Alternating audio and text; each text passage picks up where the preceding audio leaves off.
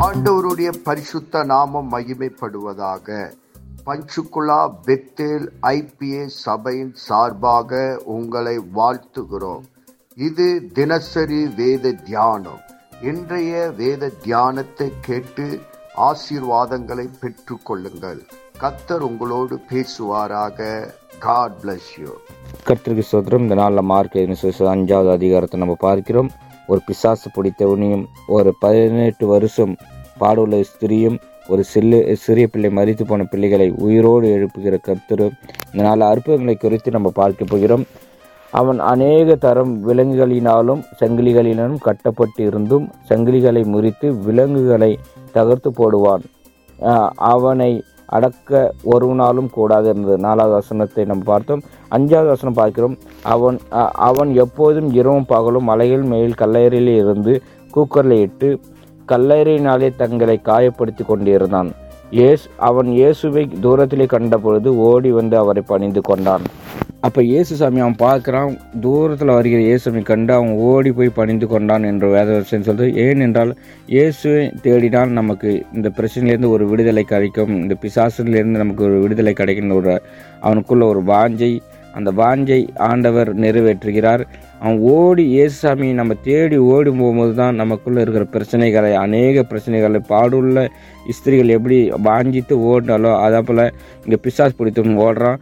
அதையும் தேவன் குணப்படுத்துகிறார். அப்போ தேவன் நம்ம தேடும்போது நம்ம வாழ்க்கையில் வருகிற ஒவ்வொரு பிரச்சனைகளையும் தேவன் அற்புதமாய் மாற்றுகிறவராக இருக்கிறார் பனிரெண்டாவது வசனத்தை நம்ம பார்க்கிறோம். அந்த பிசாசுகள் எல்லாம் அவரை நோக்கி பன்றிகளுக்குள்ளே போகும்படி அவருக்குள்ளே எங்களை அனுப்பும் என்று அவர் வேண்டிக் கொண்டன அப்போ பிசாசும் வேண்டிக் கொள்கிறான் இந்த பன்றிகளுக்குள்ளே அனுப்பும். அவன் பிசாசானவனுக்கும் தெரியும். ஆண்டவர் தான் அப்போ வந்து அந்த பிசாசு வேண்டிக் கொண்டதுபடியே இயேசு அவர்களுக்கு உத்தரவு கொடுக்கவும் அந்த ஆவிகள் புறப்பட்டு பன்றிகளுக்குள்ளே போயின. உடனே ஏறக்குறைய இரண்டாயிரம் பன்றிகளுக்குள்ளே அந்த கூ- கூட்டம் உயர்ந்த மேட்டிலிருந்து ஓடி கடலிலே பாய்ந்து கடலில் அழிந்து மாண்டது. பன்னெண்டு பதிமூணில் பார்க்குறோம் நம்ம. அப்போ தேவன் தேவன் தாமே நம்மளை ஆசீர்வதிக்கிறவராக இருக்கிறார் நம்ம பிரச்சனைகள் எல்லாவற்றையும் தேவன் மாற்றிப்படுகிறவராக இருக்கிறார். நம்ம தேவன் நமக்குள்ளே இருக்கிற அசுத்த ஆவிகள் அநேக தரம் வந்தாலும் ஆனால் தேவனை தேடும்போது தேவன் நம்மளை ஆசீர்வதிக்க வல்லவராக இருக்கிறார் அப்போ அசுத்த ஆவியும் ஆண்டவரை வேண்டி கொண்டதுன்னு நம்ம பார்க்கிறோம். அசுத்தாவிக்கு தெரியும் இயேசுசாமி தவிர வேற ஒரு கடவுளும் இல்லை அப்படின்னு. அப்போ தேவன் தாமே ஆசீர்வதிப்பாராக. நம்ம பாடுள்ள ஸ்திரியை நம்ம குறித்து நம்ம பார்க்க போகிறோம்.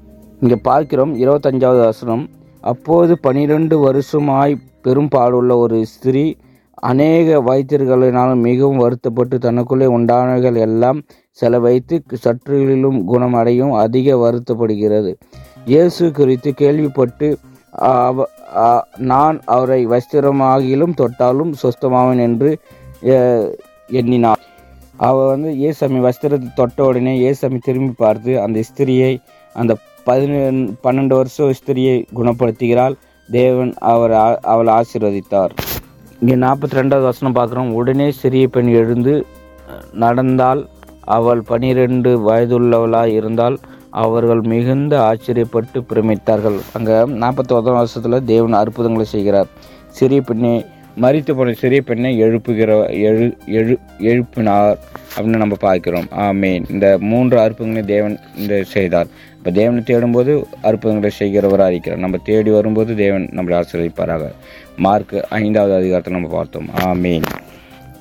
நாம் செபிப்போம். பரலோகத்தின் தகப்பனே இந்த ஆசீர்வதிக்கப்பட்ட காலை வேலைக்காக உமக்கு நன்றி சொல்லுகிறோம். இந்த வேத வசனத்தின் மூலமா எங்களோடு கூட பேசினதற்காக நன்றி. இந்த வேத வசனம் எங்கள் வாழ்விலை கிரியை செய்வதாக உங்களுடைய நாம மகிமைப்படுவதாக இயேசு கிறிஸ்துவின் நாமத்தில் செபிக்கிறோம். எங்கள் ஜீவனுள்ள நல்ல பிதாவே. ஆமேன்.